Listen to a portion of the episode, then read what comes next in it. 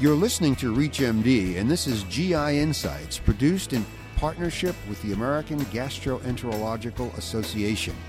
I'm your host, Dr. Barry Menon, and I would like to welcome Dr. Ziad F. Gellad, Assistant Professor of Medicine and Director of Quality at the Division of Gastroenterology and Director of Clinical Improvement, Department of Medicine at Duke University Medical Center. Welcome, Dr. Gellad. Thank you very much. It's great to be with you. Now, you uh, chaired a, uh, a symposium yesterday on everything to do about PQRS, and you also gave a presentation. Why don't you give us a little background on that? Great. Yeah, so yesterday uh, morning there was a session called um, Making Dollars and Cents of Quality, a how to guide for PQRS, which is the Physician Quality Reporting System. Um, notice that when we said making dollars and cents, it wasn't C E N T S, it was cents, uh, because uh, while this is about money, I think there's a lot of other issues at play. So it was a session that included a talk that I did on nuts and bolts of PQRS, and then there were a number of specific talks diving into details about metrics in inflammatory bowel disease, metrics in hepatitis C, and then metrics in colorectal cancer screening.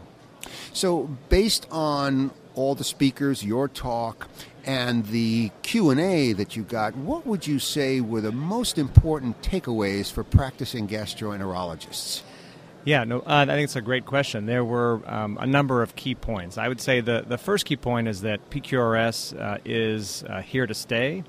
Uh, it's been codified into law, and so I think it pays. Uh, uh, it's worth paying attention to for a number of reasons. So the first reason, of course, is reimbursement uh, up to 6% of Medicare Part B fee for service uh, reimbursement is at risk uh, depending on PQRS uh, participation uh, this year. So your participation in 2015 impacts reimbursement in 2017. So really, uh, the time is now to act. I think that was lesson one.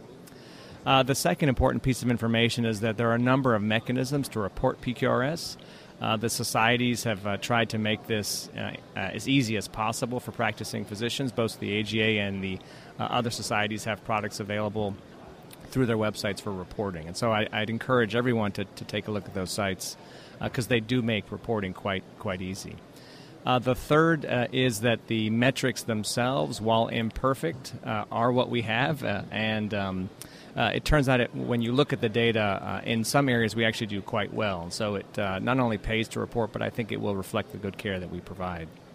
Excellent and very interesting and informative. I, I want to get a little specific uh, about some of the issues in reporting for specific diseases and or procedures that perhaps can be upgraded by the practitioner.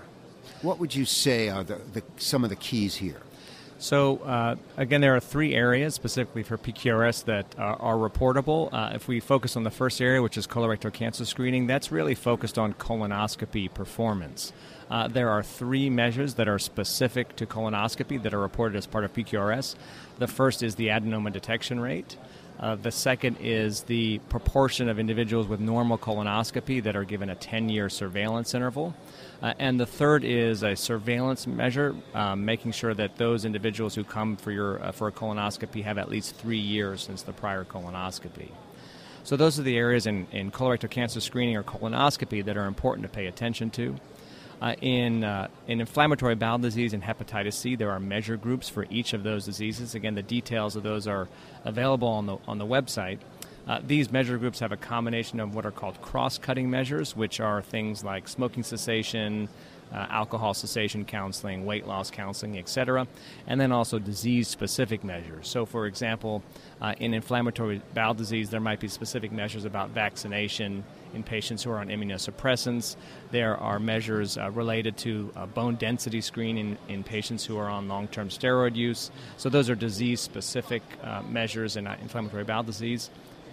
In hepatitis C, there are again a number of disease specific and cross cutting measures, the same cross cutting measures I mentioned previously, uh, and then disease specific measures uh, like um, making sure to test uh, for hepatitis C genotype prior to treatment, checking an RNA level prior to treatment and at 12 weeks, uh, and a number of other disease specific uh, measures specifically related to hepatitis C.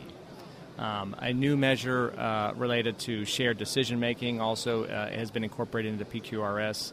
uh, as well as uh, screening for hepatocellular carcinoma in patients with uh, cirrhosis. A final question. Uh, what is your impression and what was the discussion about incorporating some of what you just discussed into the electronic medical records? Yeah, the electronic uh, medical record is going to become an increasingly important piece of the quality measurement infrastructure. Um, there are a number of mechanisms for reporting quality metrics.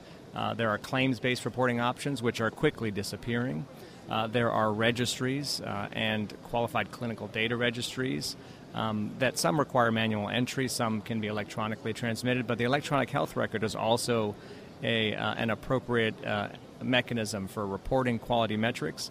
There are limited numbers of metrics that can be reported through the EHR, the, the so called electronic uh, clinical quality measures, but the number of those measures are increasing, and I think we'll see an increasing role of the electronic health record in, um, in reporting quality metrics.